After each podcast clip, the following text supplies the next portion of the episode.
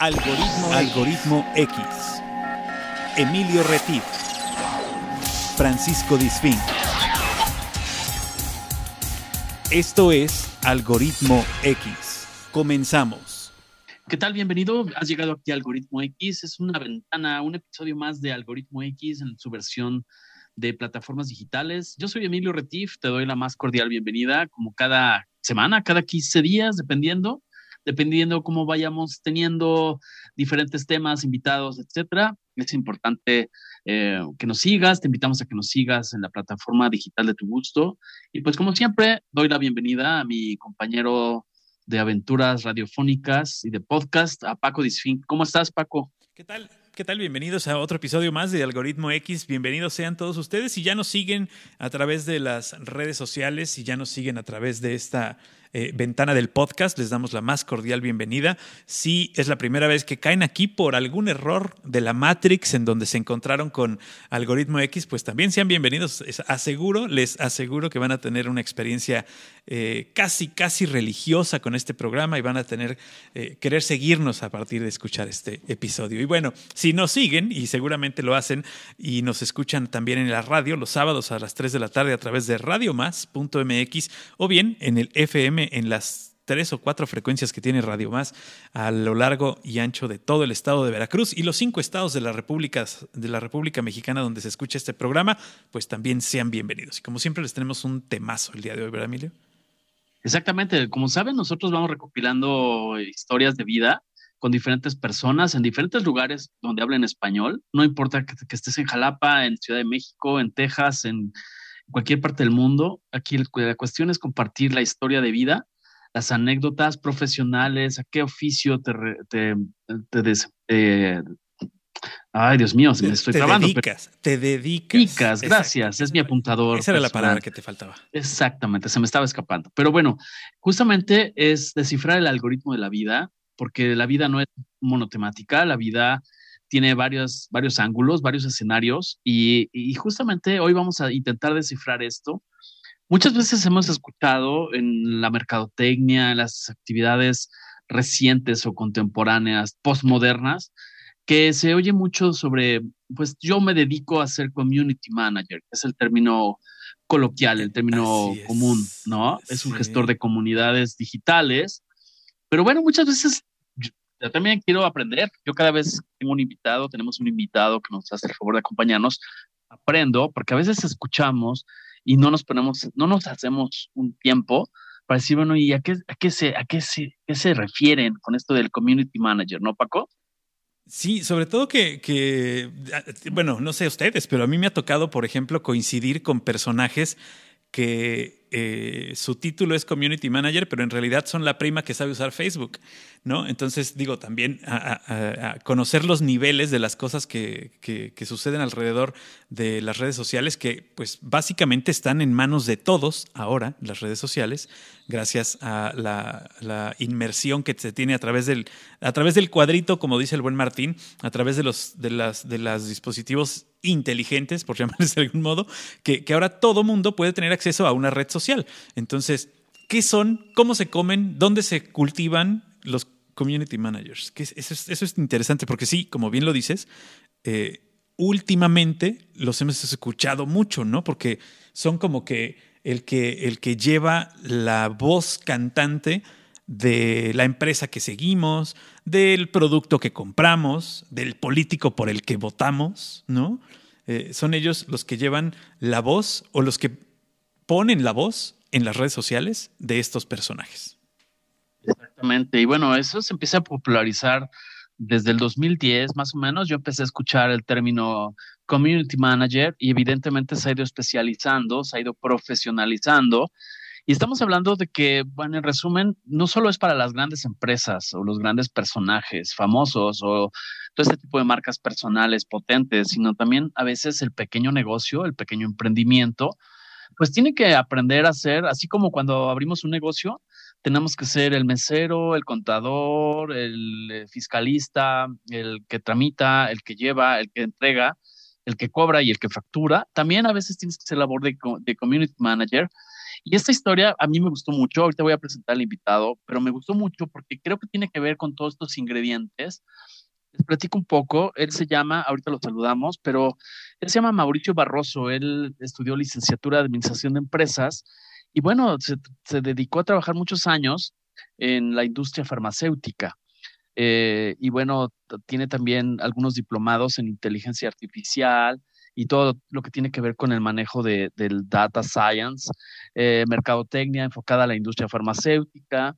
Y también se ha dedicado a ser coach ejecutivo para toda la parte de gestión de equipos de alto rendimiento. Bueno, pues básicamente ha trabajado en laboratorios bien importantes. Les voy a citar algunos, Pfizer, Abbott, Novartis, AstraZeneca, que últimamente los escuchamos mucho por el tema de las vacunas, pero él tuvo oportunidad ahí de gerenciar sobre todo la parte de inteligencia de mercados, la productividad de la fuerza de ventas y todo el programa de apoyo a pacientes. Y ahí fue justamente donde él empezó a gestionar comunidades o hacer esta labor de community manager, como se conoce en inglés. Y bueno, tuvo la, em, eso implicó una importante etapa en su vida al estar como responsable de todos estos procesos donde se manejaba la inscripción, seguimiento a pacientes. O sea, este era una comunidad. Ahorita él nos va a explicar un poquito. O sea, las comunidades pueden ser clientes, no clientes, en este caso pacientes o médicos o prensa, o por eso se habla de comunidades, ¿no? De públicos o grupos de interés, como se llama en la comunicación. Pero bueno, eh, él en 2020 inicia también su proceso como emprendedor aquí es donde les digo que empieza esta parte de, oye, ¿y cómo le empiezo a gestionar a mi marca, las redes sociales y cómo me voy profesionalizando? Hasta que llega un año después eh, al tema de iniciar una agencia, una agencia enfocada al marketing digital precisamente para nichos de negocio, donde brinda gestión, el servicio de gestión de redes sociales, el manejo de sus páginas de internet, etc. Pero bueno, doy la bienvenida a Mauricio Barroso. ¿Cómo estás, Mauricio? Bienvenido a Algoritmo X. Gracias por aceptar la invitación. Hola, ¿qué tal, Emilio? Al contrario, un gusto. Gracias por, la invitación. Un gusto estar en este espacio y, sobre todo compartir un poquito de estos temas que últimamente han venido mucho auge, eh, pero que sin duda alguna creo que a veces suenan muy, eh, muy elevados, pero que, que cualquier terrenal lo puede aprender y hacer, ¿no? Exactamente. Paco, a ver, empieza, empieza fíjate que, a atacar con preguntas a nuestro invitado. No, más que atacar, fíjate que, yo, yo tengo este, esta eh, eh, duda o digamos eh, reflexión. por ahí hubo un libro en, recuerdo, no sé si 2015, 2016, que saca Rosalía Guinocuri Parraquirre y que maneja el término de redes sociales, pero ella los llama redes sociodigitales en México por aquello de diferenciar las redes sociales, como el hecho de salir a la calle y platicar con el vecino, a las redes sociodigitales, que son las que tenemos en la mano en el equipo digital, eh, y que es precisamente donde se realizan las actividades de estos eh, gestores de, comunidades digitales. Eh, esa, esa, ¿tú, ¿Tú qué piensas de esta separación de llamar las redes sociodigitales y redes sociales? Eh, creo que al final del día, eh, mucho del trabajo de cualquier community manager, o vamos a hablarlo eh, en términos reales, ¿no? De cualquier persona que esté encargada de una marca, necesita escuchar al público y ese público no precisamente va a estar o te va a decir lo que sucede al 100% en un medio digital, ¿no? Regresándome un poquito a lo que platicaba Emilio de cuando yo iniciaba esta parte de la industria farmacéutica, eh, lo que nosotros nos dábamos cuenta ahí, y es un claro ejemplo, eh, la persona puede estar enferma, ¿no? Puede sufrir alguna enfermedad, pero no precisamente esa persona es la que va a tomar la decisión. ¿Por qué? Porque en, su entorno va a tener cuidadores, va a tener una institución de salud pública, una institución de salud privada, una aseguradora en su caso, o va a tener a lo mejor una enfermera del mismo hospital que va a ser contratado a lo mejor por ellos o un doctor. Y eso también eh, forma parte de esa comunidad que nosotros o en ese momento teníamos que gerenciar, ¿no? Y poderle dar solución pero sobre todo también entender cuál es el tipo de comunicación que ellos nos estaban dando y cómo es que nosotros teníamos que dar esa respuesta, ¿no? Eh, creo que esto si lo llevamos a cualquier marca, eh, si nosotros únicamente nos enfocáramos a redes sociales, estaremos perdiendo un gran una gran información, ¿no? Que es que, ok, está bien lo que, se, lo que se dice en redes sociales, pero el no tener una plática con una persona eh, face to face, eh, es decir, cara a cara, eh, salir a, la, calle y saber qué es lo que las personas están comentando, cómo es que hoy se están comunicando, sería un gran error porque no, hoy, hoy en día lo que vemos en redes sociales no precisamente es lo que sucede en el mundo real, ¿no? Entonces, sin duda alguna, no podemos cegarnos en lo que sucede en un mundo sin descuidar al otro, ¿no? Y sabes qué, Mauricio, lo hablábamos, perdón, Paco, lo hablábamos ayer, eh, antes de, esta, de grabar esta, esta intervención. Eh, en mercadotecnia a veces se piensa que se hacen campañas de mercadotecnia, de comunicación publicitaria, relaciones públicas, únicamente al usuario, al consumidor, al que, al que va a usar el producto. Pero lo hablábamos ayer y esto es algo de mercadotecnia mucho de Philip Kotler, que es cuando tú haces alguna acción de comunicación de marca, de comunicación de mercadotecnia, comunicación integrada de mercadotecnia, hay que pensar en el ángulo del el proveedor también, o sea, no nada más el que, el que compra el producto, sino le tenemos que hablar y escuchar al que usa el producto, al que paga el producto, al que influye en la decisión de compra. Y hay varios momentos, Mauricio, no sé qué opinas. O sea, hay el momento de preventa, digamos, cuando me informo, busco información del producto, las opciones, el precio, las características, el servicio, etcétera. Luego viene la venta, es el proceso de cuando estoy haciendo mi suscripción, mi compra del libro en línea, etcétera, etcétera. Y luego viene la fase de postventa, es decir, la entrega, la cancelación, la reclamación, eh, etcétera. Entonces, en, en, en, tú tienes un circo de varias pistas como un gestor de comunidad, ¿no? Tienes varios públicos y tienes varios momentos. No sé si lo comprendo bien o explícamelo mejor para que aprenda algo de tu, de tu ángulo.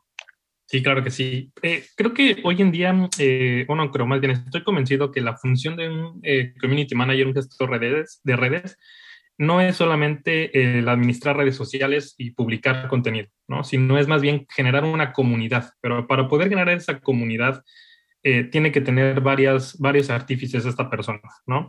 Obviamente tiene que tener un tema digital, que sepa cómo se mueve una red social, eso sin duda alguna, desde cómo subir una historia, cómo subir un post, pero también tiene que tener otro tipo de cualidades, ¿no? Por ejemplo, tiene que ser una persona que sea investigadora, que sea curiosa, ¿no? Que sepa precisamente eh, cuál es el canal adecuado, eh, con el lenguaje adecuado y el medio adecuado para dar a conocer el mismo producto. Ejemplo, si hoy en día estuviéramos hablando de algún videojuego eh, que va enfocado a niños de 7 años a 10 años, Hoy en día el, niño no va a ser el que tome la decisión. Hoy en día el niño va a ser el portavoz, es decir, va a ser el que reciba la comunicación a través, por ejemplo, de YouTube, que es en donde hoy en día los niños están muy, eh, pues, pues, reciben muchos mensajes, ya, ya, ya la tele está pasando a un segundo plano. Pero el niño va a llegar con su papá y le va a decir, oye, ¿sabes qué, papá? Quiero este videojuego. Entonces ahí el, el community manager tiene que entender cómo es que va a dar un mensaje al niño que ya lo compró, ahora tiene que convencer al papá. ¿Por qué? Porque el padre puede decir, ¿sabes qué? Es que estás muy chico, hoy en día los videojuegos te pueden volver a una persona agresiva, no quiero que, que tengas una adicción. Entonces, hoy en día, ¿cómo es que a lo mejor ese community manager tiene que dar a conocer ese mensaje al papá? ¿no? Y a lo mejor muchas de lo, de, lo que él puede buscar de dar a conocer ese mensaje es, tenemos un control parental, tu hijo no va, tú puedes decidir cuántas horas el niño va a estar jugando al videojuego, es un videojuego con el que vas a poder compartir minutos con tu hijo, eh, tú vas a poder ver o, o, bien a lo mejor bloquear si el niño se tiene que comunicar con alguien más, etcétera, ¿no? ¿Y qué pasa después de que el papá a lo mejor ya se convenció, ve que puede pasar más tiempo con su hijo, su hijo sigue insistiendo en que este juego ya lo vio, pues que ahora eh, toca también dar ese, ese soporte postventa, ¿no? Que ese soporte postventa no precisamente va a suceder eh, en un Instagram, en un Facebook, en un TikTok o en un Twitter, sino va a suceder a través de un, de un correo, ¿no? Eh, hoy en día, lo que hemos observado, que como se está moviendo este medio digital, el community manager en muchas ocasiones quieren que sea el todo y el nada. ¿A qué me refiero con esto? Es que sea la persona que, sea, que haga el contenido, que haga el arte, que es lo que nosotros ya vamos a observar, que sea la persona que también te administre la publicidad, que esto es lo que nosotros vemos en Facebook, en Twitter, en YouTube o en TikTok, que sea la persona que también nos analice los datos y nos dé recomendaciones de negocio y que sea la persona que también le dé respuesta a las personas que, que están comentando, que tienen algún tipo de, de duda o comentario, ¿no? Ya que de cada uno dependerá el aceptar o no este tipo de, extras, ¿no? Hoy en día el, el, community manager, como se entiende globalmente, es la persona que administra y te genera una comunidad. No te va a generar o no te va a administrar la publicidad, ni te va a dar analíticos, ni un servicio postventa, pero sí considero que el community manager tiene que estar involucrado en absolutamente todo. ¿Por qué? Porque si no, ya va a llegar un momento en el que en esa eh, escalerita o en esos eslabones, con que un eslabón se rompa y el community manager no sepa por qué se pudo haber roto, es ahí donde puede surgir alguna crisis de marca, ¿no? Claro, es, es, precisamente eso que dices, ese, esos eslabones en la cadena de atención a nuestro público. Eh, si no estás inmiscuido en todos aquellos pues, procesos que tienes hacia afuera de tu empresa o hacia afuera de tu negocio o hacia afuera de tu imagen pública, eh, puedes tener un, problema de mala comunicación o incluso de tener una mancha en, el reporte hacia la gente, ¿no? O sea, si, si, si el que lleva una red social o el que lleva otra red social no tienen comunicación o no están dirigidos por un community manager, es donde puede haber el problema. No, no se trata tampoco de que, como lo decías, de que él haga todo, ¿no? O sea, pero sí que coordine la información que se genera desde, por ejemplo, el departamento de diseño, el departamento de copy que le mande a diseño, el diseño que salga eh, en tamaño adecuado para cada una de las redes, eh, la respuesta que se obtiene de cada una de estas imágenes que se postea, eh, que tengas otra persona que te esté arrojando los analíticos de cómo se está viendo esta, cómo está obteniendo respuesta, y que tú puedas reportar como community manager a un jefe, porque básicamente el community manager tampoco necesariamente tiene que ser el jefe de la empresa. Exacto, ¿no? Hoy al final del día creo que eh, todos tenemos distintas habilidades, eh, pero sin duda alguna no significa que por tener distintas habilidades podemos ser ni el sábelo todo ni tampoco el as todo, ¿no? Pero sí necesitamos estar inmiscuidos y relacionarnos y comprender cuál es la necesidad y creo que el community manager va a ser el punto fundamental para poder dar algún warning, ¿no? Por ejemplo, yo recordaba un poco de... Em, yo, yo soy un poco sentido con las marcas, ¿no? Cuando llega un momento que a mí me tocan una fibra sensible es cuando yo me deshago de esa marca, ¿no? Claro. Y recordaba un poco ayer que hablaba con Emilio, eh, a lo mejor ustedes no se acuerdan, pero en, el 2016, cuando Trump sube al poder acá en Estados Unidos, que hoy en día vivo, vivo acá por situaciones familiares, eh, ustedes no, no, no, sé si se acuerdan, pero si no mal recuerdo, Suecia de Burger King sacó una hamburguesa que se llamaba la Trump Burger. La Trump Burger era una, hamburguesa enfocada en tener todo lo que eran condimentos, a excepción de mexicanos. Es decir, no llevaba ni salsas mexicanas ni algún condimento mexicano, ¿no? En ese momento yo dije, mi hamburguesa favorita era la Burger King. En la vida vuelvo a comprar Burger King, ¿no? Y al final del día, el community manager en ese momento no fue capaz de frenar y decir es que no es que hoy en día vamos a causar chiste o vamos a, hacer algo muy bien en Suecia, sino ese impacto lo vas a tener de manera global y ese impacto no fue positivo. ¿Qué pasó? Que a los dos o tres días salieron y dijeron, no, sabes que le cambiamos el nombre y es una hamburguesa sin picante, ¿no? Pero a lo que voy es, si ese community manager no tiene la noción de lo que está sucediendo afuera, de cómo la gente se comunica afuera, así puedes tener al mejor diseñador gráfico, al mejor redactor, al mejor analista, no va a ser capaz de darle esos insights que al final del día eh, el resto de la organización, el resto de las posiciones necesitan para tener un, resultado óptimo, ¿no? Así es. De hecho, te estoy leyendo y me, gusta mucho ese matiz que le das, porque a veces se piensa que la persona que maneja redes este, solamente está viendo su panel de cuántos me gusta o cuántos compartidos o cuántas vistas. Eh, está muy bien manejar las métricas, evidentemente esa es una de las fases de, responsabilidad para poder guiar hacia ciertas tendencias.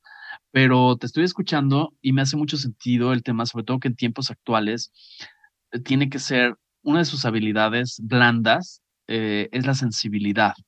Es decir, tener la sensibilidad, también lo hablábamos ayer, de cómo contestar, porque a veces que puede venir un ataque frontal, eso no lo puedes controlar. Pero si tú puedes, como community manager o como la persona que esté leyendo y escuchando a esa sociedad en redes digitales, opinar sobre un producto o sobre una experiencia de marca o una tendencia, eh, tener esa sensibilidad y anticiparse. Y no por ser hombre vas a dejar de tener la sensibilidad que tiene una mujer.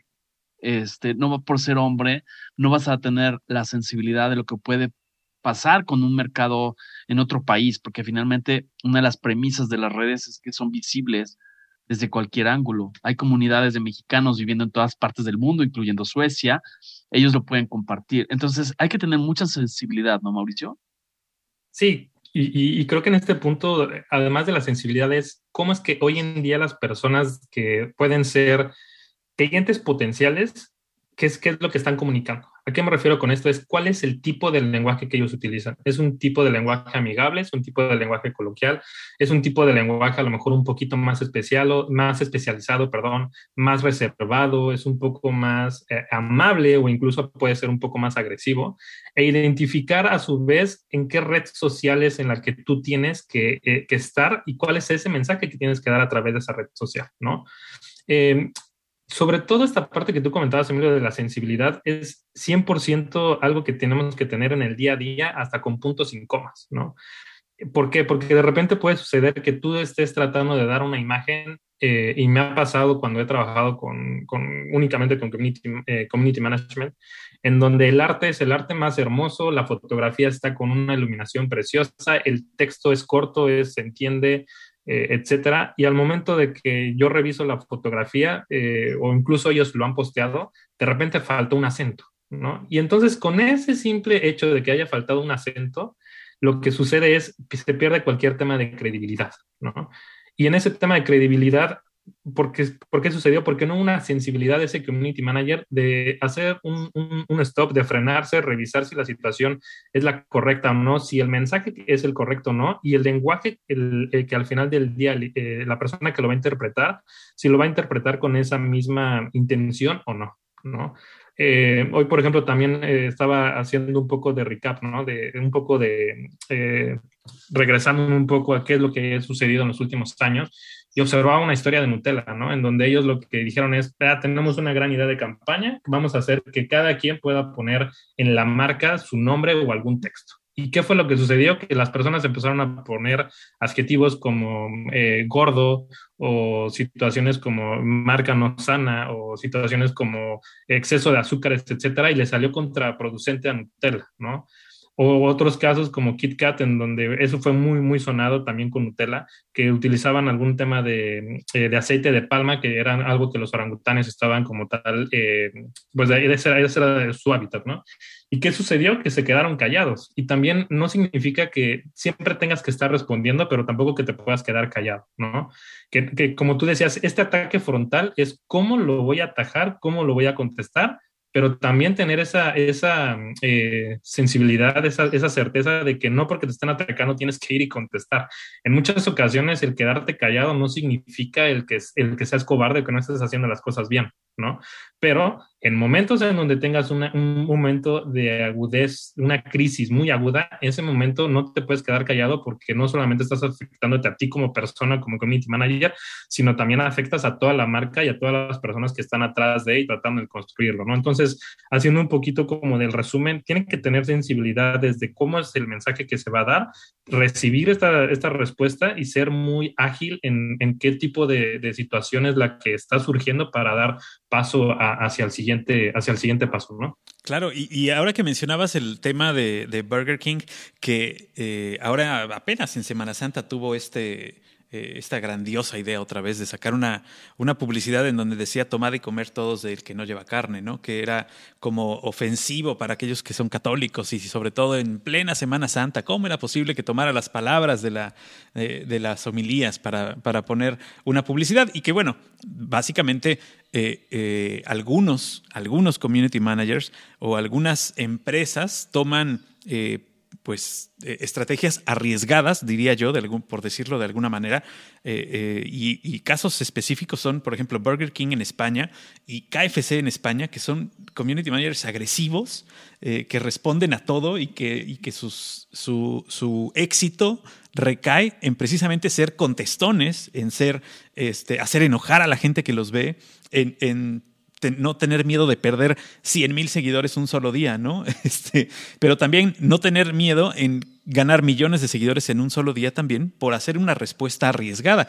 ¿Qué tan, qué tan recomendable es o, tan eh, productivo para la marca puede ser tener un community manager así de agresivo. Eh, te digo estos ejemplos porque son los que vienen ahora a la cabeza, pero hay muchos community managers agresivos. En Estados Unidos se da el caso eh, de esta pelea que tienen McDonald's contra Denny's, ¿no? las hamburguesas y, que uno une una cosa y el otro responde, o Burger King se mete con McDonald's y dice, si tú das esta promoción, o si tú vas a mi tienda y pides una, eh, una hamburguesa de la otra marca, te la voy a dar gratis, ¿no? Este, ese tipo de, cuestiones agresivas, por llamarles de algún modo, que bueno, no son agresivas, pero sí son fuertes. Eh, ¿Qué tanto puede impactar en una marca eh, o qué tanto es necesario para una marca tener a alguien así? Alguien que, que responda de esa manera hacia su público. Creo que sin duda alguna el community manager también tiene que tener esa habilidad de arriesgar, ¿no? Y de ser audaz y de probar. Al final del día, y esto es una cosa que sucede las 24 horas, los 7 días, los 365 días. Nada es estable. Es decir, lo que hoy te funcionó como estrategia, ya sea una dinámica, un copy, la forma de comunicarte, el día de mañana no te va a funcionar. ni copiarlo, ¿no? Ni, o sea, puede hacerlo lo mismo que tú hiciste y que pegó mucho, lo puede hacer alguien más y ser totalmente abucheado, ¿no? Exacto. Y, algo que yo he aprendido mucho es que, eh, y de hecho aquí lo tengo apuntado enfrente de mí, es no siempre el innovar te va a dar resultados. En muchas ocasiones puedes copiar una idea que no precisamente puede ser de tu nicho y te puede dar resultados, ¿no? Respondiendo específicamente es qué también te conviene ser incendiario, ¿no? Depende mucho de la forma o del nicho al que tú quieres atacar, ¿no? En este, porque tú al final del día vas a ser incendiario con un cierto nicho, ¿no? Eh, puede ser en este momento, por ejemplo, en ese momento no le salió bien la jugada a Burger King cuando sacó la Trump Burger, porque no todo el mundo estábamos de acuerdo en que Trump llegara al poder, ¿no? Pero hoy en día que yo vivo aquí en Estados Unidos y vivo en un estado que no precisamente es eh, trumpista, veo que también muchísima gente está en contra de Biden, ¿no? Entonces tienes que, tienes que aprender muy bien cuál es el momento que está viviendo y agarrarte a lo mejor de ese momento y probar, ¿no? Pero que esa prueba sepas que si no te va a salir bien y eres una marca, una marca que está en pleno crecimiento, no es, que te, no es que vayas a tener buenos resultados. ¿Por qué? Porque se van a volver incendiarios. Y en, y en lugar de que tengas resultados como KFC o Burger King o Nutella o Kit Kat, en donde, pues sí, o sea, las personas van a opinar, pero las ventas se les siguen dando porque no todo el mundo se va a enterar y al final del día tienen los artífices económicos, los artífices políticos, eh, etcétera, etcétera, en donde no es que no vayan a dejar de vender, ¿no? Sino van a seguir vendiendo y no va a pasar nada. Pero en marcas que van en desarrollo, creo que es una arriesgada, es una, es una jugada muy arriesgada y que no precisamente te puede dar un nicho, un nicho tan bueno, ¿no? Y ahorita que tocabas este punto de KFC, me acordaba, recordaba yo un poco que decían, ¿cómo es que KFC logró subir millones y millones de seguidores, ¿no? Y no sé, perdón, no sé si lo han visto, pero ellos lo que apostaron fue hacer el arte, es decir, esta arte es, la fotografía o el video que tú veías, de la forma más fea posible. Y lo que hicieron fue un, copiar y pegar de un dibujo, de memes, de incluso hasta las letras a veces estaban feas y la gente lo empezó a adorar, ¿no? Y fue algo que si hoy lo viéramos diríamos, es que nadie en una empresa lo hubiera podido aprobar y KFC, creo que fue España justamente, lo hizo y le salió bien, ¿no? Pero al final del día este proceso de reinventarse va a llegar a un momento en el que el ser incendiario te va a dejar de dar resultados. Entonces, ¿qué vas a hacer en ese momento? ¿no? O el no ser incendiario no te va a dar resultados. ¿Qué vamos a hacer en ese momento? Claro, oye, antes de entrar a algunos otros ejemplos de crisis, porque ahorita ya tengo yo algunos que son crisis a veces menores, eh, tal vez algún tropiezo más que una crisis, por un error de redacción, por un simple error de etiquetado en, tu texto. Ahorita les voy a dar un ejemplo, pero que quizá no va a pasar a mayores, ¿no? Quizá vas a tener algunos, algunas mofas por ahí, dependiendo de la plataforma en la que se dé, eh, tal vez si lo haces en Facebook te, vas a poner muchos me divierte. En Twitter quizá no vas a tener ese tipo de cosas, pero esa es esa sensibilidad de decir en qué código se maneja la red. Y lo que decía Paco, quizá tiene que ver con la idiosincrasia del país donde tú te manejas, de la comunidad en la que te manejas, eh, la permisibilidad de la marca, qué tan arriesgada es la marca, porque tú puedes ser súper audaz y atrevido, pero imagínate que la marca a la que le das servicio es hiper hiperconservadora, entonces seguramente va a generar algún tipo de, problema, ¿no?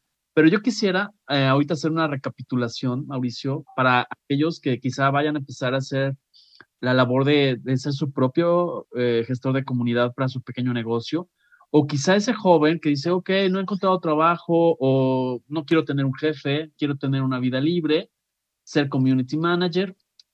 ¿Qué habilidades? Ya citaste algunas, pero vamos a citar las principales, digamos, una buena ortografía, una buena sensibilidad que ya mencionamos. ¿Cuáles serían ese, por decirle una cantidad, una, los 10 principales, los 10 mandamientos de un community manager para irla solventando e ir por lo menos este, aprendiendo a, a todo lo que le va a ir surgiendo en el camino? A ver, cuéntanos. Perfecto, pues eh, vamos a ir, bueno, voy a irlos diciendo como, como hoy lo vivo yo en el día a día, ¿no? Creo que lo primero que tiene que ser es alguien creativo. Es alguien que tiene que estar eh, viendo distintos nichos, distintas formas, distintos contenidos y que a su vez esté también leyendo, esté consumiendo, esté observando en la calle, eh, con su familia, etcétera, para poder tener nuevas ideas y que a su vez esto le pueda ayudar para, para los que siguen, ¿no? tiene que también ser alguien muy organizado y eso es algo que a veces eh, pasa mucho por, eh, se, pasa, ¿no? Por, la mente. ¿A qué me refiero con organizado? Que es, eh, no, hoy estamos a 26 de abril, es decir, hoy en 26 que no esté pensando en lo que va a suceder el 27. Hoy esa persona ya tendrá que estar pensando lo que va a suceder el 26 de mayo, el 26 de junio y el 26 de julio.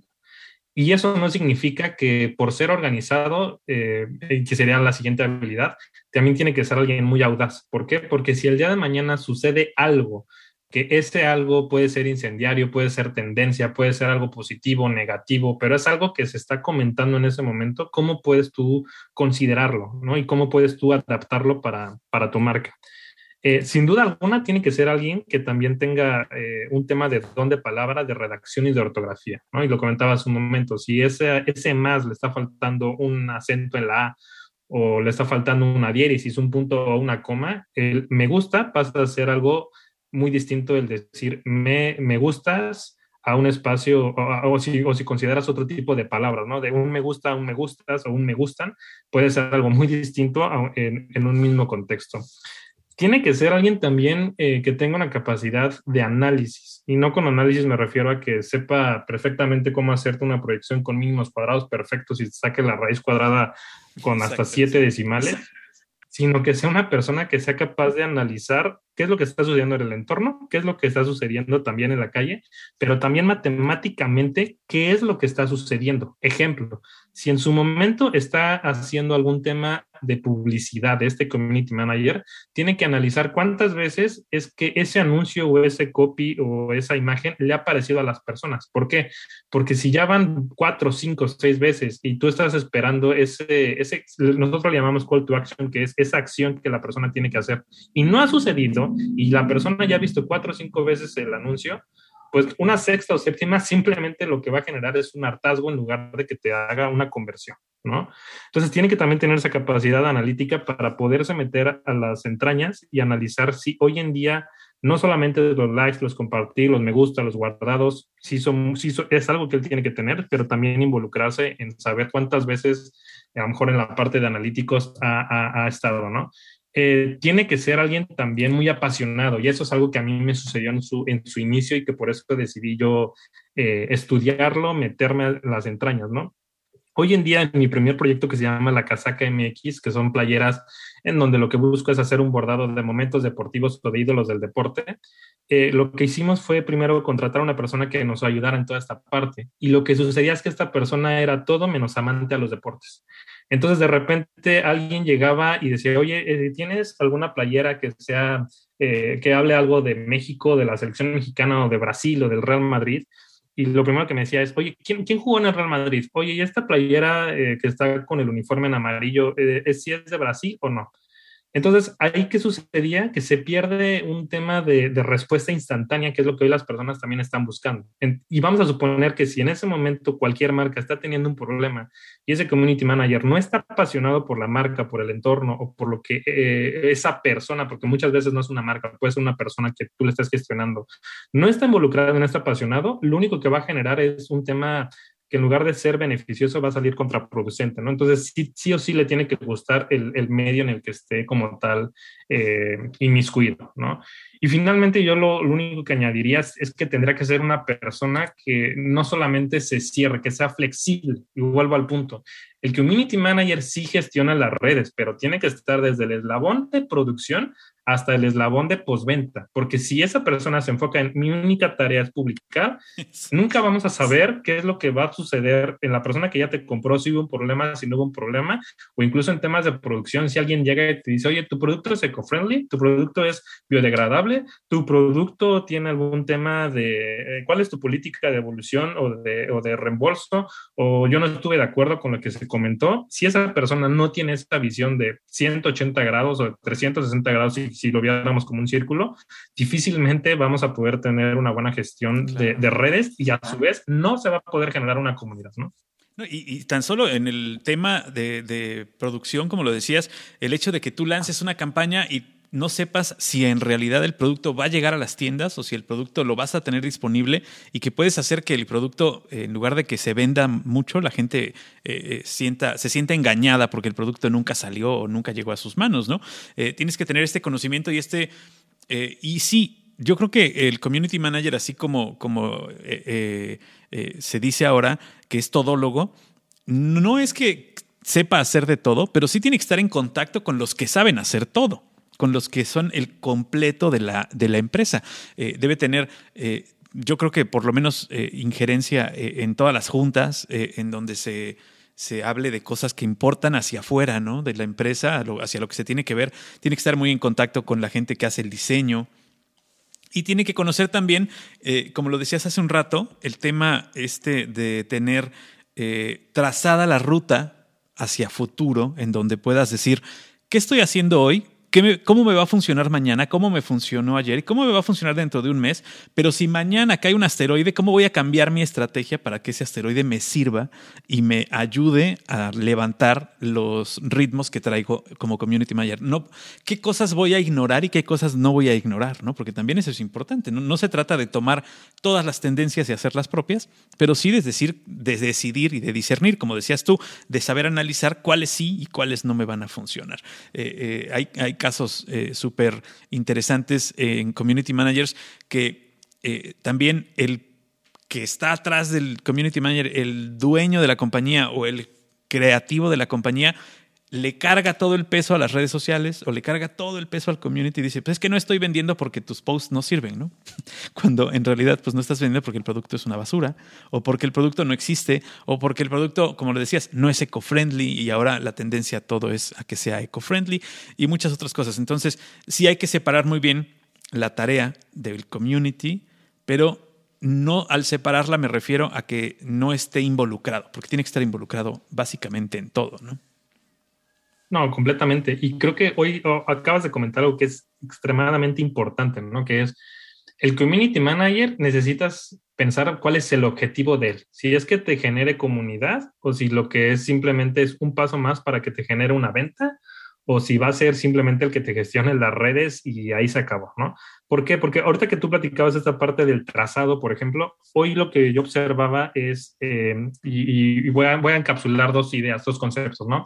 Emilio platicaba un poco de cuál es el medio adecuado, ¿no? Y eso depende mucho del tipo de producto y cómo tú lo quieres dar a conocer y cuál es tu, tu buyer person, la persona que te va a comprar, ¿no? Y tú tienes que armarlo eh, no solamente con un tema de si hoy Paco yo te preguntara de cómo es tu mujer ideal o cuál es tu pareja ideal o tu, tu mundo ideal, que tú me dijeras, ah, pues está entre los 35 y 45, tiene que ser mujer eh, y que le guste el sim, ¿no? Sino que tenemos que, como community manager, saber perfectamente cómo es ese público casi, casi uno a uno, ¿no? Es, hay un ejemplo que me gusta mucho que es, imagínate que tú estás en una cancha de fútbol, estás en el punto central lo que necesitas es con un megáfono comunicarte con cada una de las personas que están en ese estadio.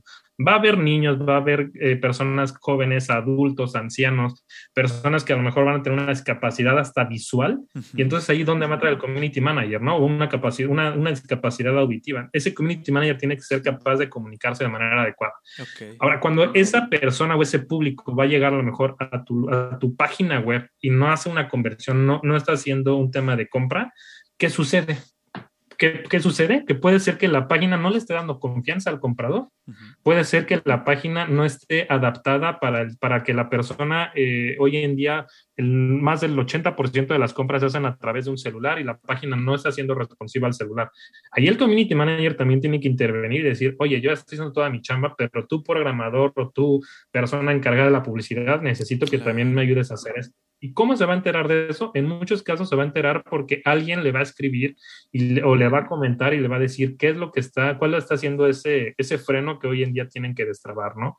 Y, finalmente eh, ese traqueo hoy en día, y es por eso hacia mi comentario y perdón por este resumen un poco más amplio de lo que yo esperaba, hoy, hoy en día hay una disputa interna en, todo el sistema de Internet. ¿Por qué? Porque hay unas cosas que se llaman cookies, que son estos trackings que al momento de que tú entras a una página web, lo que va a empezar a cachar van a ser o va a detectar y va eh, a, recolectar cuáles son tus intereses, cómo te comportas, si te gustan las motos, si te gustan los patos, si te gusta ir de cacería, si te gusta estar en tu casa, si te estás conectando desde una computadora, desde un celular, cuál es el horario en el que te estás conectando, desde qué país, desde qué ciudad, incluso hasta cuáles son tus niveles de ingreso que tú estás teniendo, ¿no? ¿Cuál es la disputa que hoy se está teniendo? Es que eh, los gobiernos lo que están haciendo es, eh, y sobre todo, por ejemplo, ahorita eh, fue muy sonada con Apple hace cerca de, tres semanas, cuatro semanas, el, no vender esa información a terceros, es decir, que simplemente se quede en la página web y que no se venda ni a Facebook, ni a Google, ni a, ni a nadie. Y en ese momento TikTok lo que decía que es hoy, la, hoy es la, la, eh, la, red social que con más seguidores tiene, que más crecimiento tiene, TikTok dijo, yo no me voy a meter a nada de eso. Si lo que quieren es no hacerlo, yo mi publicidad la voy a hacer sin, sin esta parte de hacer este tracking de, de personas, ¿no? ¿Qué fue, qué, qué, fue lo que sucedió? Que al final del día les sale contraproducente a TikTok porque y contraproducente y no. ¿Por qué no le sale contraproducente? Porque todo lo que te está llegando en TikTok el 99% te está llegando de manera orgánica, ¿no? Pero el community manager tiene que saber perfectamente cuál es esa receta para que llegue de manera orgánica. Pero al mismo tiempo, a TikTok no le estaba conviniendo el no tener este traqueo porque no puede hacer una administración, no solamente de las redes, sino de la publicidad.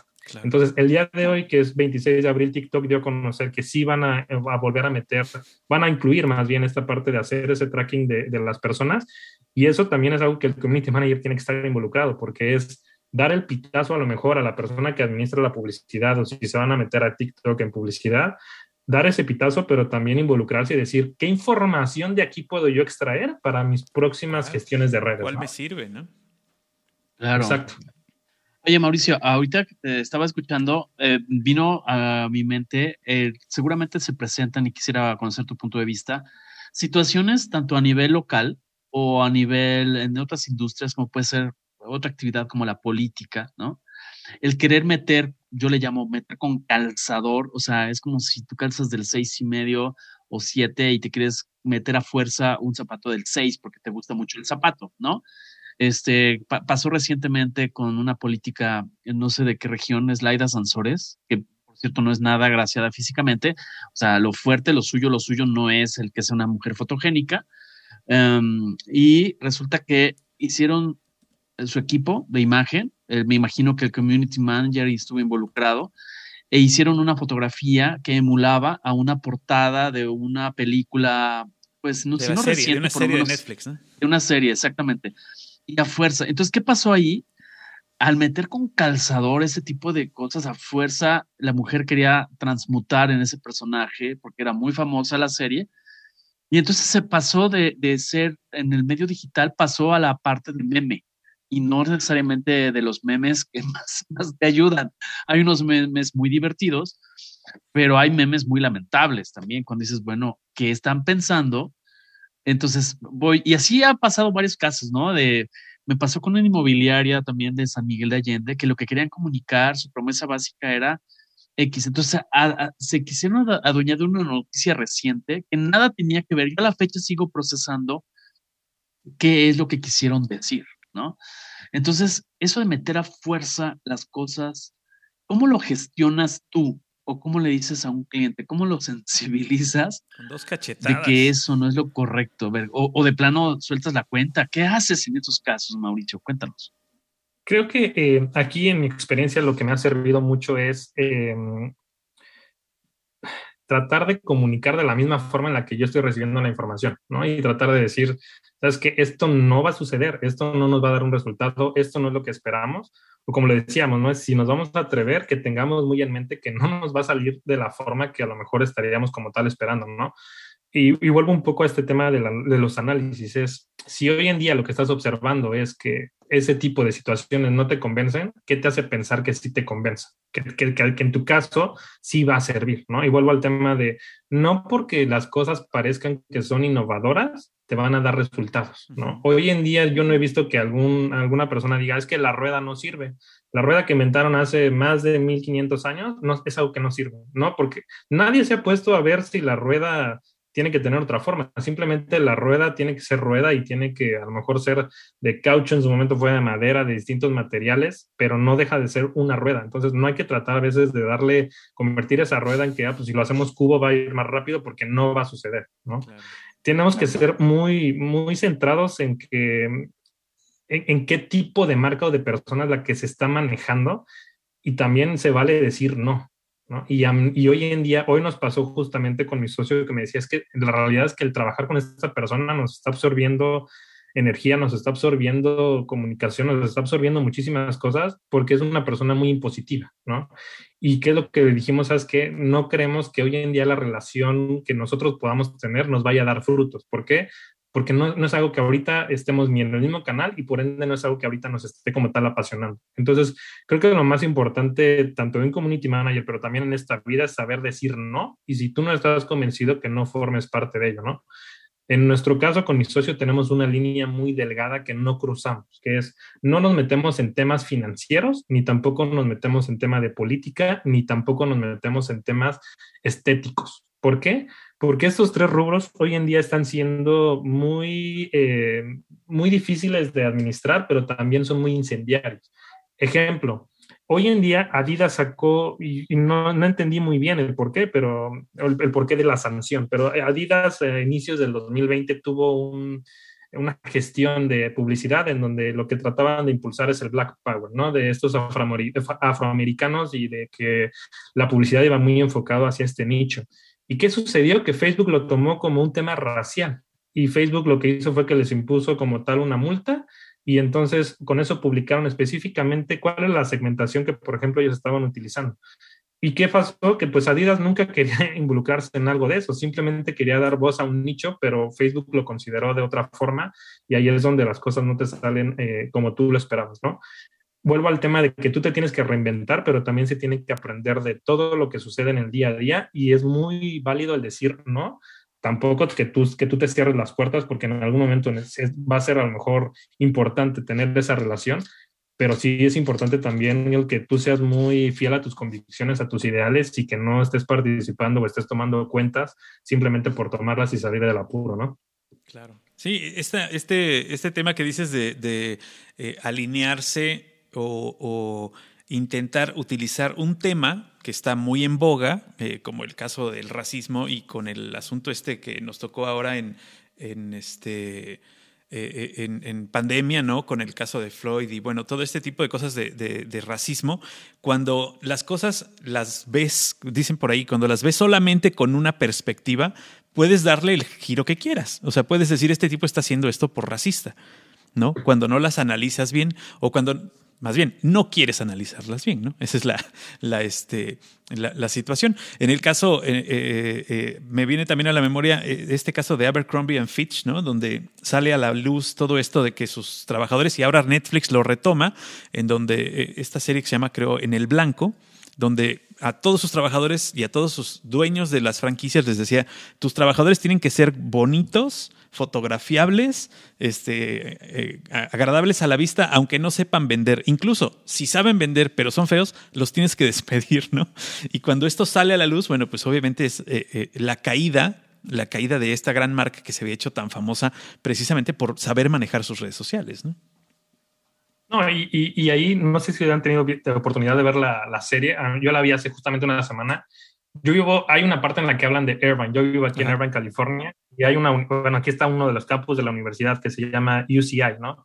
Y aquí eran muy, muy, muy directos, que dice, y yo no lo sabía hasta este momento, que decían que UISI significa University eh, of Chinese and Indian People cuando en realidad es la Universidad de California de Irvine, ¿no? Pero es la Universidad de Chinos e Indios, porque aquí la comunidad es muy oriental y también hay una zona en donde hay gente de la India, ¿no? Sí, sí, Estos temas de racismo se ven muy fuertes en esta parte de Abercrombie y a mí lo que más me asombró es que la encargada de, si no me recuerdo, de relaciones públicas, decía, eh, al final del día lo que sucedía es que nos daban un manazo y nos decían, no lo, no lo vuelvas a hacer, aunque haz algo muy similar.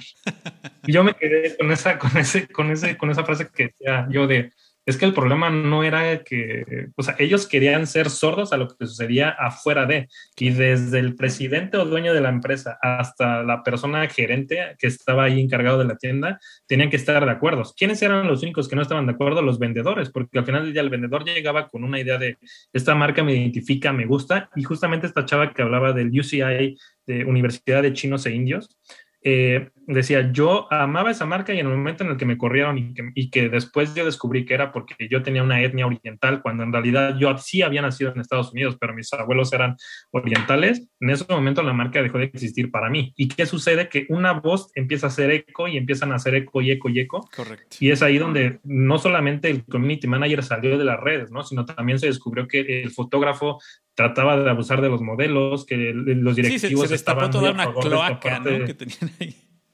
Exacto. y entonces, ¿qué sucede? Que tienes que hacer una reinvención ya no de una red, sino de una compañía entera y que salió más caro que de lo, de lo, que era en su momento. Así es. Y fíjense, por ejemplo, un caso personal eh, con Volaris, voy a citar la marca. Volaris, para mí, eh, como experiencia en el mundo real, no me ha ido muy bien con, con, Volaris un par de ocasiones y yo ya había dicho Volaris se va. O sea, así prefiero volar, en, digo, viajar en autobús que volar por Volaris. O sea, una experiencia fatal. Pero se viene a, a, reforzar una serie de cosas en el sentido de recientemente dos impactos en el último mes de Volaris. Uno, un tema de un pasajero a bordo que se viralizó con unos, este, unas cuestiones de palos este, la gente se quejó, la gente que estaba a bordo del avión se quejó diciendo, Volaris, ¿qué pasó? Este, la seguridad, porque a mí no me deja subir con tal cosa y esta persona sube con unas cuestiones que se pueden convertir en armas y además era un tema politizado, ¿no? Con un partido en específico.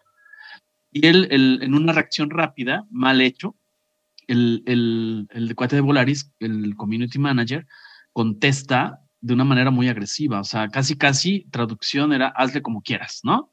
Entonces se empezó a compartir, compartir y se perdió el control en el tema, ¿no?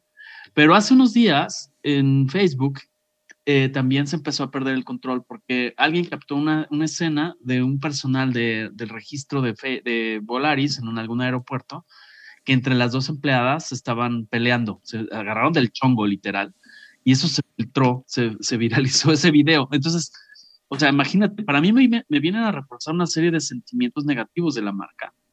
Este, de, poca sensibilidad para responder, te contesta agresivamente, etcétera, ¿no?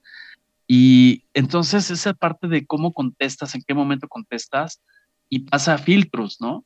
Pasa filtros porque se te puede revertir. Les voy, les voy a dar un ejemplo real que está considerada como una de los 18 fallas más comunes o más importantes de las redes sociales en México. Es de una institución pública, Profeco, la Procuraduría Federal del Consumidor, que eh, publica una serie de textos enfocados a tips de bebé, ¿no? Entonces dice el Twitter, el tweet, apuesta al bebé boca arriba todo el tiempo, incluso durante sus siestas. Esto con el objetivo de que se pueda asfixiar. Chécate eso, o sea, seguramente le falló la sintaxis. Sí, claro. Pero, o sea, qué poca sensibilidad. y de verdad, en ese momento yo correría a la community manager, ¿no? ¿O tú qué piensas, Mauricio? No, o sea, sin duda alguna, y vuelvo al tema, es el community manager no tuvo nada de ni inteligencia para decir esto que me están pasando está mal hecho. No es algo que podemos mandar, ¿no? O sea, y, yo me pongo y a veces eh, comparo mucho a la mala y a la buena también a México, ¿no? Y eso, pues aquí con eso te, sale una demanda de alguna persona que se agarra de, es que yo vi en un momento que pasó esto y las demandas aquí sí suceden, ¿no? Desgraciadamente sabemos que en México las cosas son un poquito distintas, pero sin duda alguna creo que volvemos al tema, la sensibilidad y ese criterio lo tienes que tener a, flor de piel, ¿no? Claro, tienes que estar abierto a, a conocer hasta el más mínimo detalle que pueda ser o tocar una fibra sensible en alguna parte de la sociedad. O sea, tú no puedes decir, yo voy a decir esto porque mi comunidad solamente incluye blancos privilegiados. No, no puedes pensar así porque eh, em, ah, o sea, estás, estás al aire, estás eh, eh, a la vista de todos y si, si tu mensaje puede ofender a alguien, lo va a ofender.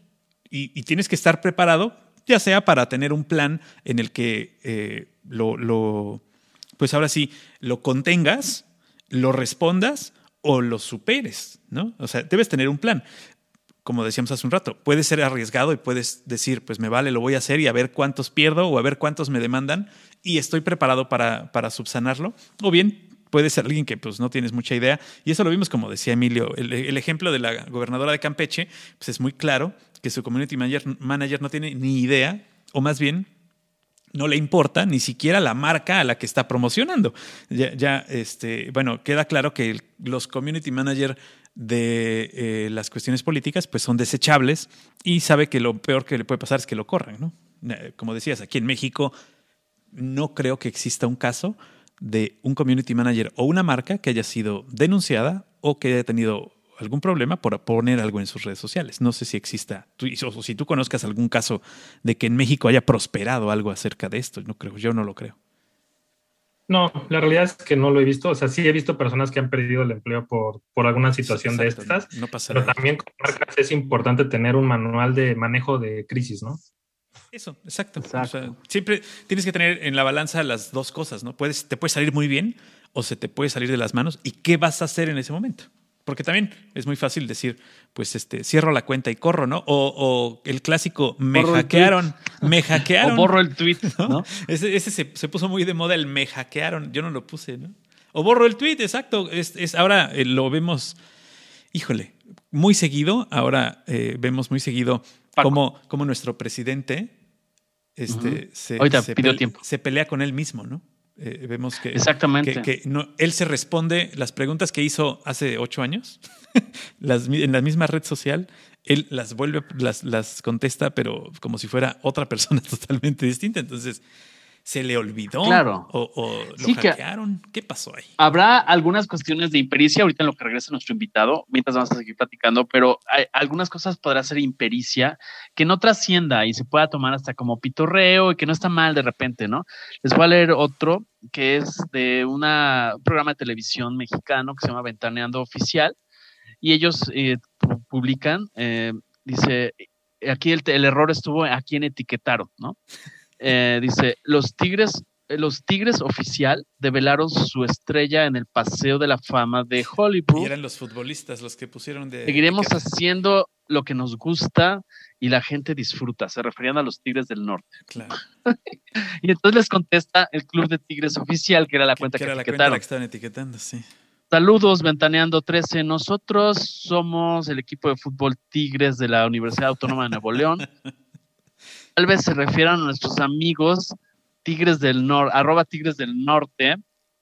Nosotros, y le ponen el hashtag somos Tigres. Ese es un buen balón, hablando de fútbol. Claro, bajaron bien, el balón, ¿no? Exacto, bajas muy bien el balón. En lugar de pelearte o de este, tomas ahí la publicidad gratuita que te está dando el otro, ¿no?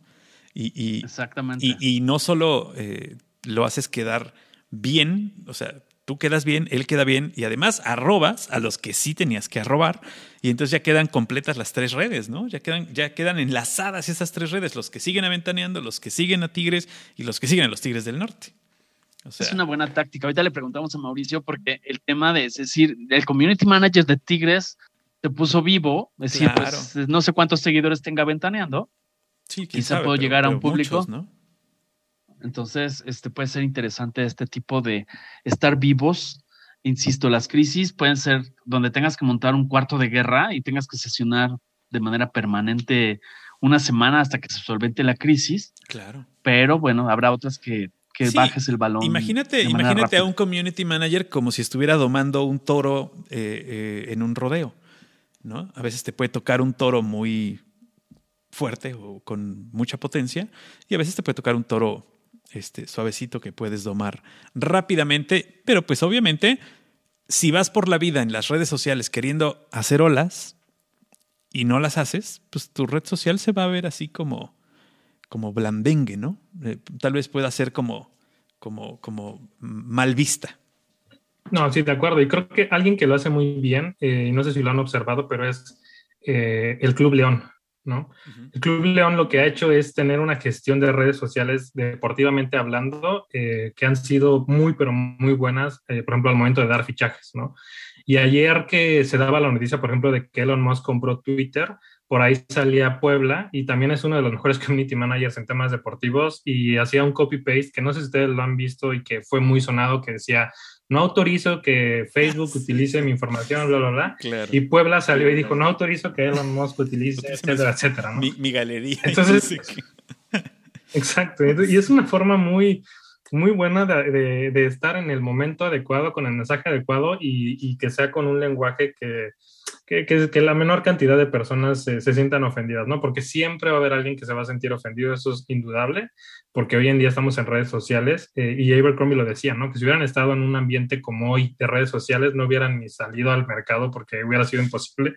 Pero esos community managers es como botando el balón lo puedes tú meter a la red sin ningún problema, ¿no? Y que puedes aprovechar ese momento y no precisamente que estén hablando de ti, sino que puedas tú hacer, que puedes también ser partícipe de esa conversación, ¿no? además, ya estamos, yo creo que no estamos ya en un momento, no estamos en un momento social eh, donde podamos decir que hablen mal, que hablen de mí aunque hablen mal, ¿no? Antes yo creo que incluso nunca estuve muy de acuerdo en eso, pero eh, eh, incluso algún maestro de, publicidad me lo dijo, ¿no? La publicidad es que hablen de ti aunque lo, aunque lo hablen mal. Creo que nunca estuvimos en el punto en donde eso era real, pero ahorita estamos muy lejanos a ese punto, ¿no?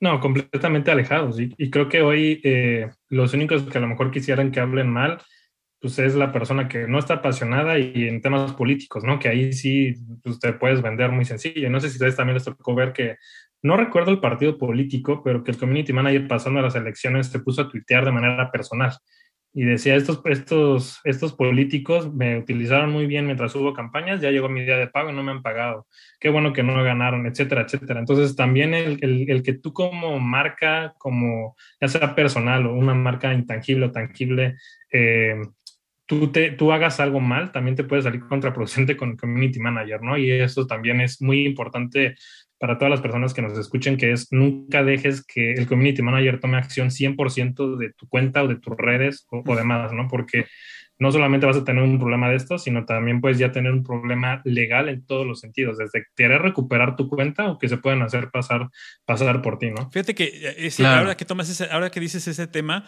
nos pasó o le pasó a, gente aquí en, en el estado de Veracruz que con el cambio de gobierno, el community no entregó claves y tuvieron que abrir una cuenta nueva cuando ya tenían millones de seguidores, mm, o tal vez miles de seguidores, pero sí ya cerca del millón de seguidores, y hubo cuentas que se perdieron por completo, eh, por, por una mala transición. Eh, porque finalmente eh, esa es una mala práctica de, la, de parte de quien llevaba la cuenta. definitivamente es una mala práctica de quien llevaba la cuenta. creo que fue un abuso lo que, lo que hizo pero lo que hizo fue cambiarle la cuenta, ponerle su nombre y, e irse, ¿no? Y que se quedó con todos los seguidores. Este, obviamente, eh, después se hizo todo el proceso para seguir, para conseguir el nombre y el arroba, pero sí fue un, un, tema, ¿no? Porque el cambio fue, no fue. Eh, pues el indicado, digamos, porque había un cambio de partido y lo que tú quieras, pero, pero pues se pueden dar, ¿no? Y tener, tener, eh, y no se trata de tener el control, se trata de tener la confianza de que puedas tener el control, ¿no? Porque tampoco se trata de decir, no, no, te doy la clave para que no la puedas volver a instalar, ¿no? Simplemente tener la confianza y, y a veces, pues, eh, eh, el, el, juego sucio puede venir de cualquiera de los dos lados, ¿no? Este, simplemente estar, estar seguro que quien te maneje las redes sea de la confianza adecuada para que pueda manejar eh, la información desde una información, entre comillas, oficial, ¿no? Sí, exacto. Y vuelvo al tema, ¿no? Todos estos temas tienen que ser siempre muy abiertos, es decir, que nunca pierdas el control de la cuenta ni de tus claves y que, por ejemplo, un tip que yo les paso es que tengan doble o doble autentificación. ¿A qué me refiero con esto? Es si le van a cambiar la clave o algo, tú vas a tener unos números de seguridad, un, correo electrónico donde solamente tú vas a poder hacer los cambios porque te va, te puede salir mal. Y la realidad es que el proceso legal, pues es irte con abogados, irte a hacer un proceso en donde tengas una carta poder certificada, etcétera, etcétera. Y pues no es un tema, no es un tema sencillo. Independientemente si es sencillo o es tardado, todo lo que ya pudiste haber construido con esta persona o que tú mismo pudiste haber hecho, te puede salir mal, ¿no? Claro. Y aquí también, no solamente como acotaciones, el community manager también y la persona que haga las artes o, demás, tienen que tener mucho cuidado aunque sean temas que no les que no te esté robando de alguien más, porque esta persona a la que tú se la robaste puede llegar y decir, eh, meter una acusación en donde hay un tema de plagio. Y un tema de plagio ahí también te puede salir contraproducente, ¿no? He visto varias marcas que pierden por, por este tema. Oye, Mauricio, me gustaría saber, antes de, continuar charlando y antes de que nos corte el tiempo, me gustaría saber otro ángulo que quizá no te hayamos preguntado, que tú quisieras destacar en cuanto a lo que es la importancia, la actividad, la, el tema de profesionalización de esta, de esta actividad como gestor de comunidades digitales. ¿Algo que estemos pasando por alto? Em, pues mira, solamente agregaría como dos o, algunos temitas, ¿no? El primero es, y lo que tú como abrías la conversación es, cuando yo estaba eh, a cargo de temas de programa de apoyo a pacientes, eh, esta situación me pareció ridícula, ¿no? Y no precisamente administraba yo un tema de Facebook, sino era un tema de que la persona pudiera estar inscrita en el programa, recibiera beneficios, se le diera seguimiento en tratamiento. Eh, para no hacerles el cuento largo, eh, uno de los productos era una enfermedad en donde es un tema de leucemia, que es el momento en el que se identifica, la persona tiene que ser tratada en los próximos siete días, porque si llega hasta el día ocho, la persona ya entra en un estado crítico y más del 60% de las personas eh, pierden la vida, ¿no? Es un tema que ya es una leucemia que traía la persona y que leucemia es cáncer en sangre para los que nos escuchen y que a lo mejor estén un poquito de qué nos están hablando. Y eh, la persona se queda pues prácticamente internada en el hospital sin movimiento, sin nada, porque ya entró casi casi en un choque, ¿no? Y la tienen que tener no sedada, pero en un, tema muy, muy delicado. Y lo que me decía la empresa es, sí, pero es que quien tiene que llamar para hacer la inscripción es el paciente, ¿no? Y yo le decía, ¿y cómo es que el paciente que está prácticamente en estado crítico y en siete días tiene que recibir el, tratamiento, cómo te va a marcar? Pues no me importa y es lo que tiene que suceder yo como gerente, ahí no era de la comunidad, sino era del programa de apoyo a pacientes, pero lo, o sea, lo podemos llevar o traspolar a cualquier tema. Tienes que tener esa, vuelvo al tema de la sensibilidad, pero también el valor de alzar la voz y decir lo que tú estás diciendo, qué bueno que tus políticas y tus regulaciones y tu proceso sea así, pero no necesitas cambiar las cosas, ¿no? Y necesitas hacer las cosas más sencillas, más fáciles y más entendibles. Y en ese momento lo que hicimos fue o bueno, lo que yo impulsé fue un tema de revolución, que no fui adepto de muchos, pero fue, no, la, persona no te va a poder marcar, o te va a marcar un familiar, o un amigo, o un primo, o el hijo, o el hermano, o el tío, o el médico, o la enfermera. Es que no es posible. ¿Qué, qué acabó sucediendo? Que acabaron entendiendo la situación y se hizo como tal ese cambio, ¿no? Pero no solamente fue ese cambio, sino fue el entender como lo decía, en cada uno de los eslabones, qué tenía que suceder. Y, por ejemplo, yo me daba cuenta con los distribuidores que me decían, es que cada vez que yo trato de comprar el producto tengo un problema porque me dejan en espera, se me corta la llamada, no está llegando el producto, cuando llega llega golpeado, no llega en cadena de frío, etcétera. Entonces yo como, como, como gerente, mi, tarea fue solucionarle no solamente la vida al paciente, sino solucionarle la vida al distribuidor, solucionarle la vida a los médicos, a las enfermeras, se me tocaba estar en hospitales en, en, en campo y ese es el mensaje, ¿no? El, el, el gerente o el administrador de redes sociales no puede estar simplemente sentado atrás de una pantalla, ya sea un celular o una computadora. Tiene que estar en campo, viviendo, experimentando e incluso llevando el proceso, ¿no? Eh, hay una película que es con Anne Haraway y con... Ay, se me olvidó el nombre del actor, pero es eh, un becario de moda, algo por el estilo, que es, una, es que contratan a personas de la tercera edad. Ah, es de Robert De Niro, ¿no? Robert De Niro. Ah, Robert De Niro, exacto. Y una de las cosas que, que hace Anne Haraway es que, siendo dueña de la empresa, ella misma se pedía los productos y veía cómo venía empaquetado, si llegaba en buen estado o no, si la mensajería había cuidado el paquete o no. Y eso también es parte de algo que el community manager tiene que estar ¿no? muy involucrado en que todos los eslabones de la marca, cuál es el estatus y qué es lo que está sucediendo. Por, probablemente no sea el responsable, no los pueda cambiar, pero tiene que estar ahí, ¿no? Y por último, eh, que la realidad es, no significa que esto no esté al alcance de nadie para mí es algo extremadamente terrenal, es algo que lleva mucho tiempo y que lo que más vas a necesitar va a ser resiliencia y que seas capaz de llevar la frustración a tope. Empatía, ¿no? empatía, que, sepas manejar la frustración, porque no precisamente lo que, lo que nos sirvió hace un mes nos va a servir en el siguiente mes, ¿no? tienes que estar muy también considerando cuál es la tendencia del producto, de la marca, del estatus, lo que hoy también la gente está hablando en tendencia, tienes que estar al 100%, eh, pero no significa, por ejemplo, que un médico no lo pueda hacer, pero si lo vas a hacer tú como médico, por ejemplo, te necesitas saber que necesitas un permiso expedido por Secretaría de Salud para que tú puedas hacer publicidad y qué sí puedes hablar y qué no puedes hablar, ¿no? Entonces, no solamente, no, mi mensaje es, no es algo que esté, que no esté al alcance de todos, pero sí es algo en que si lo vas a hacer, te tiene que apasionar y te tienes que meter a estudiarlo, ¿no? Así es. Fíjate que ahorita acabas, perdón, perdón, acabas de mencionar algo, este, Mauricio, bien interesante, porque se piensa que el, el, el community manager únicamente va a estar publicando o interactuando, ¿no? O documentando, que sí, efectivamente lo hace, escuchando, monitorizando, ya lo dijiste. Pero también juega un papel importantísimo, que lo acabas de citar, es como el ombudsman, es como, te vuelves como el fiscal, porque eres los oídos y los ojos de la persona que está a distancia.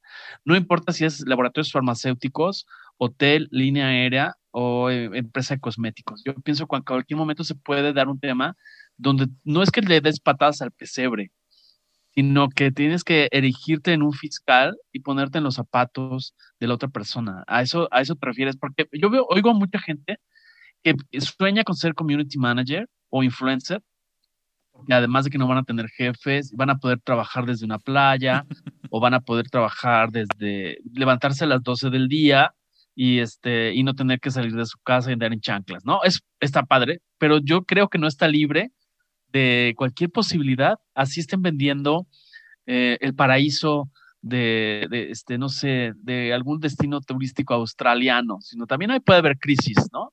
Este, algún muertecito por ahí en un hotel o una bomba que estalló en el hotel. O sea, tienes que arremangarte y ponerte en los cacles y los zapatos del otro, ¿no?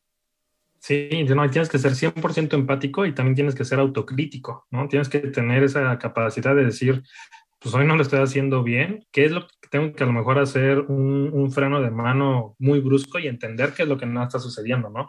Y ese entender, a veces la gente no te lo va a saber expresar a la primera. Necesitas encontrar la forma para entenderlo, para poder, eh, eh, ¿cómo decirlo?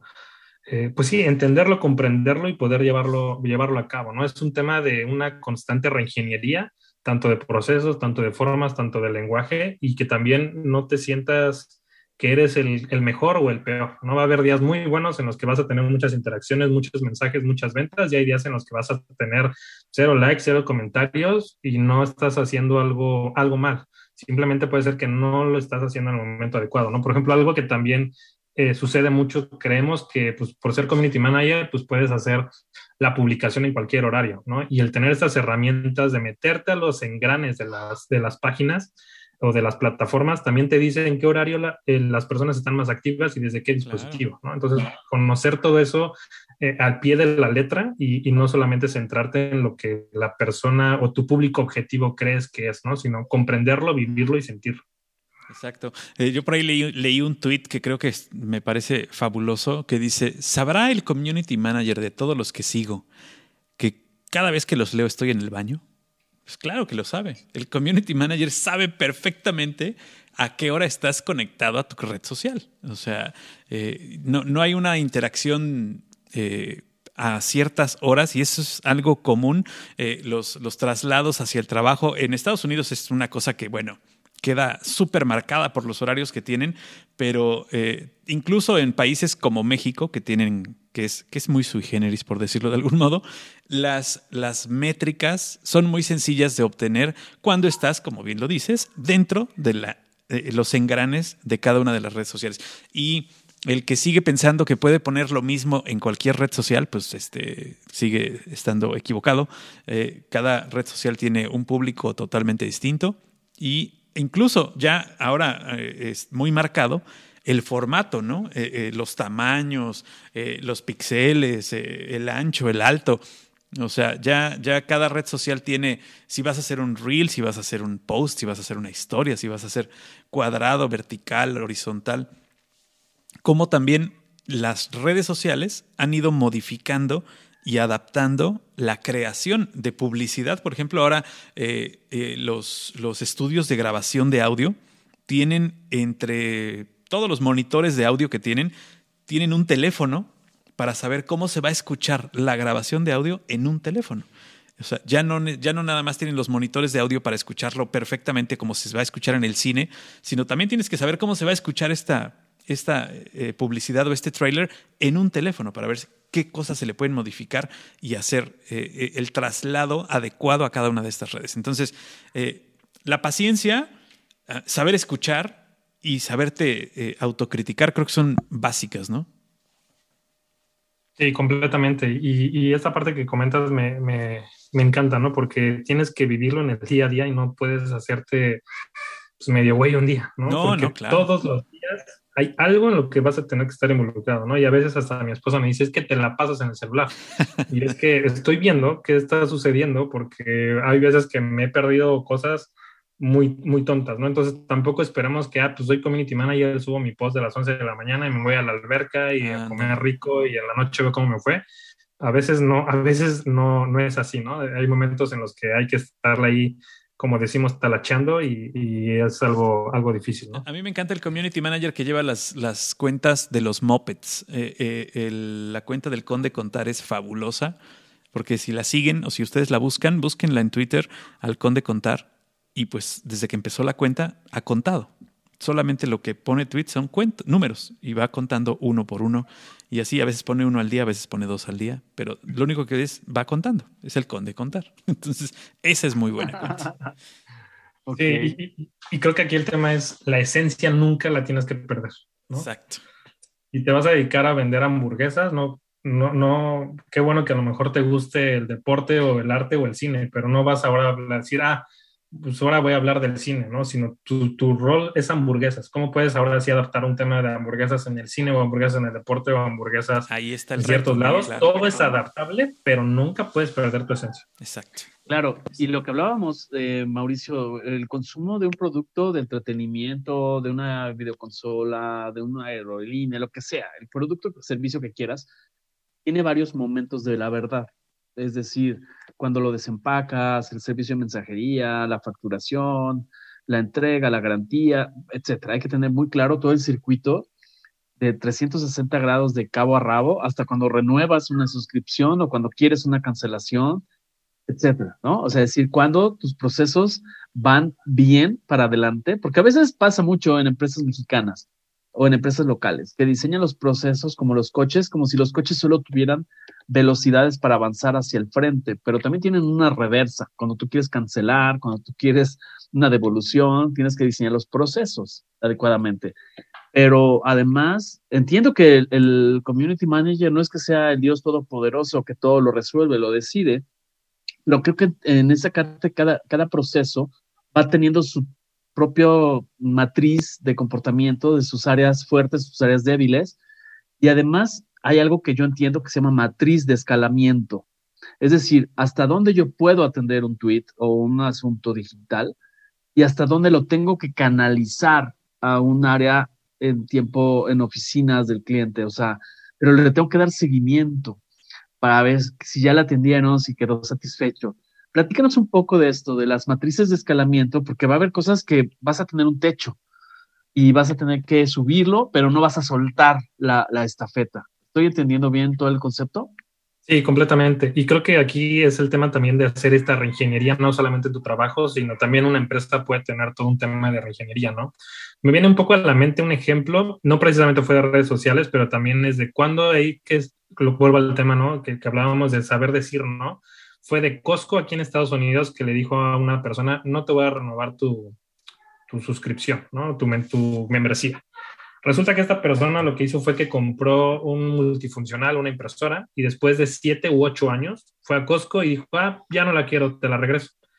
En ese momento Costco pudo haber dicho, pues no te la acepto, ¿no? Y hoy, hoy lo que me he percatado es, y lo que lo vivo en el día a día, si algo tiene Estados Unidos es compran cosas y van y las regresan como no tienen idea. O sea, hay filas y filas y filas de cosas que hasta a veces digo, yo no sé si eso lo aceptarán en México porque a veces son bolsas de frituras que van y regresan, ¿no? Pero bueno, el chiste es que esta persona después de siete años regresa a este multifuncional y Costco le dijo, claro que sí, sin problema, te lo acepto, ¿no?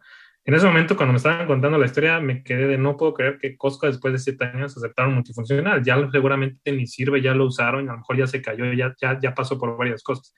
¿Qué sucede? Que cuando esta persona quiere hacer la renovación de la membresía, Costco lo que le comenta es, eh, agradecemos muchísimo toda tu confianza, tu lealtad y tu interés. Eh, desgraciadamente lo que nos hemos dado cuenta es que no somos una marca ideal para ti. Y la persona dice, ¿por qué? dice, porque la realidad es que creo que lo que tú estás buscando es una marca que sí pueda cubrir todas tus necesidades. Y hoy en día nosotros no, en tu siguiente caso, no vamos a poder ser capaces de cubrir esta necesidad de poderte aceptar algo o de reemplazarte algo, algo distinto. Entonces, lamentamos mucho, pero no creemos que, que pueda ser una convivencia sana, ¿no? Y fue una forma muy polite de Costco de decirle, no, no son las formas, ¿no? Políticamente correcto lo mandó a la goma. Exacto. Y eso a su vez que llevó que Costco hizo una reestructura también todo su tema de, de qué ti te acepto, cómo te lo acepto y, hasta cuándo te lo voy a aceptar, ¿no?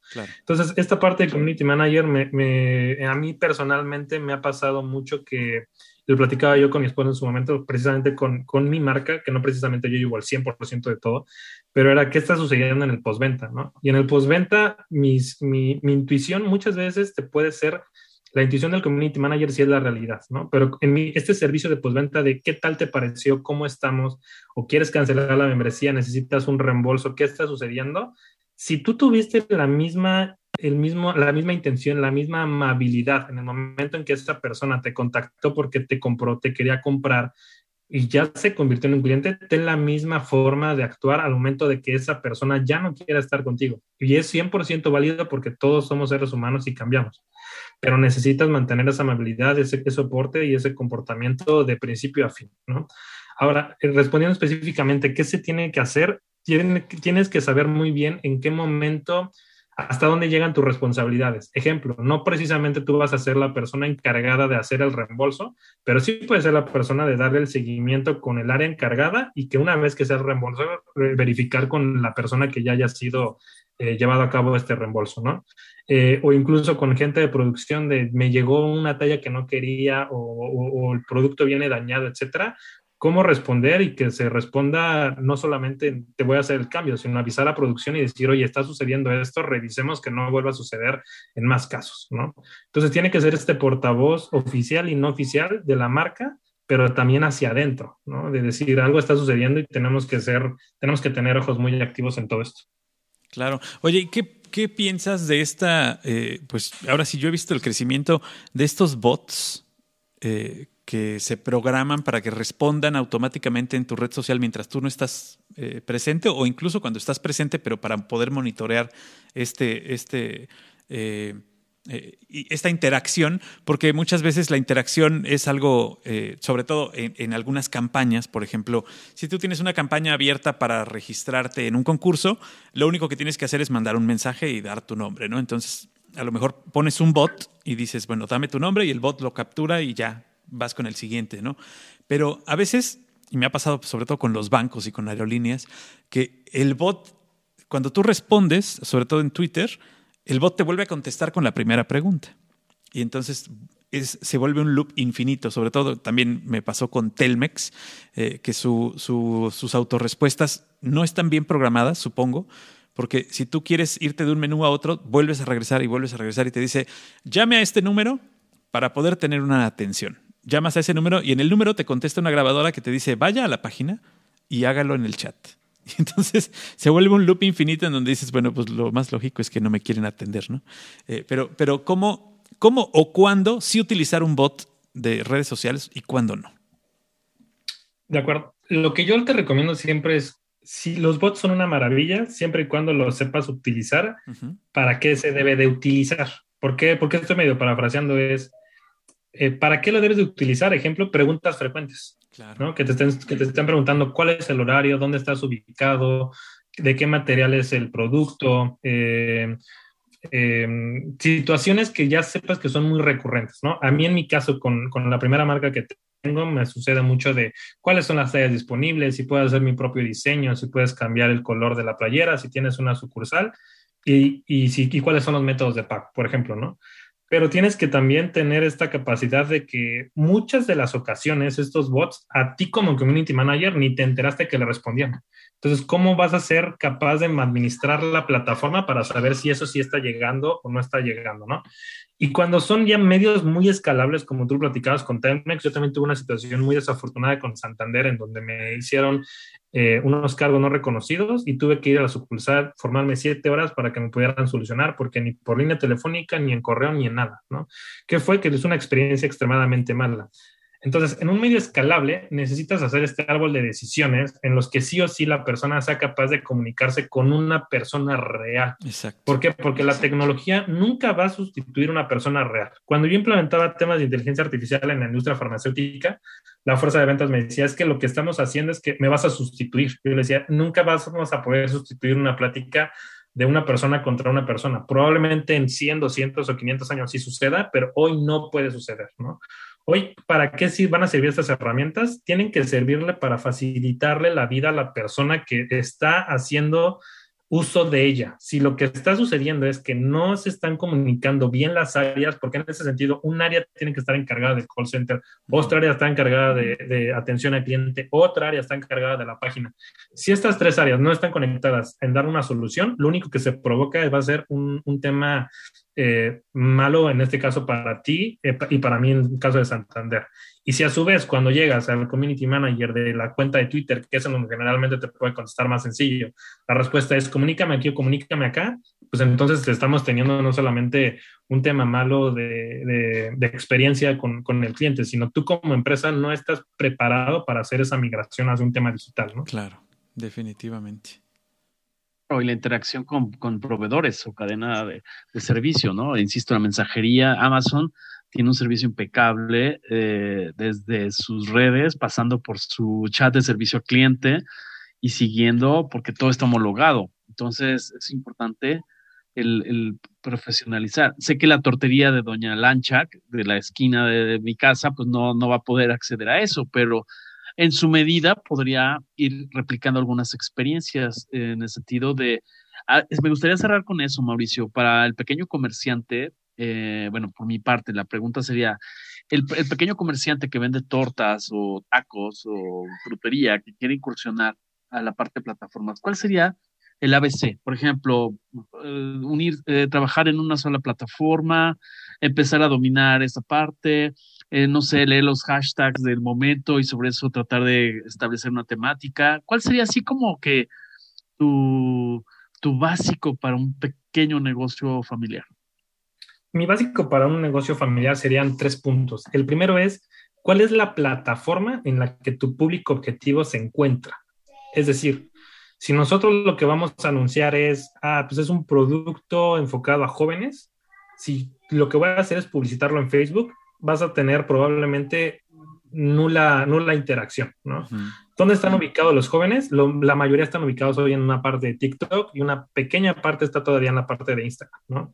Si tu producto está enfocado hacia personas de, no sé, de mayor edad, que no se van a suponer que van de los 35, 40 años en adelante, muy probablemente esas personas no van a estar en TikTok, se van a encontrar en Facebook. ¿Ok?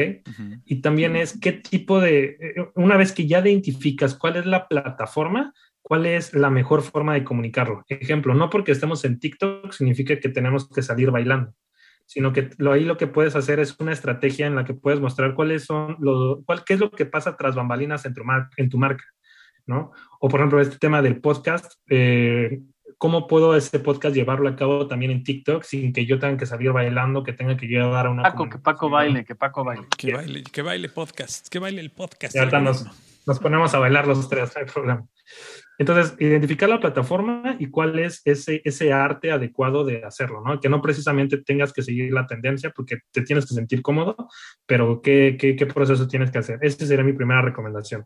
La segunda es tienes que identificar bien eh, cuál es el alcance que tú vas a querer tener. Si vas a tener un alcance local, un alcance regional, un alcance nacional, internacional, de habla hispana, de, si, vas, si, si, es enfocado que vas a poder llegar a más países y con más, con más audiencia que hablen distintos idiomas, aquí también es muy importante porque no, el mexicano y el estadounidense no se comunican de la misma forma. Dejemos de lado el tema del lenguaje. Algo que a mí me sucede mucho aquí en Estados Unidos, todas las personas que, que te atienden en, eh, en, un counter, en un, en un mostrador, siempre tienen algún comentario bonito para ti, cosa que en México no. Comentario bonito desde, ah, qué bonita está eh, la playera que, bueno, la camisa que tú traes, Emilio. Oye, ¿sabes qué? Esos audífonos están súper padres, Francisco, ¿dónde los compraste? Te empiezan a hacer algún comentario muy de la nada. Entonces, las audiencias, la cultura es muy distinta en un país que en otro, ¿no? Y tercer punto, hay un mal necesario que también es importante administrar, que es la pauta. Por ahí me salían algunos anuncios que decían, sin pautas no hay paraíso. ¿Qué significa la pauta? Es la publicidad que tú le metas a, a, a los medios, ¿no? Y esta pauta también es importante que el community manager pueda estar involucrado para que el mismo lenguaje que tú tienes en la administración de redes sociales sea el mismo lenguaje en tu pauta.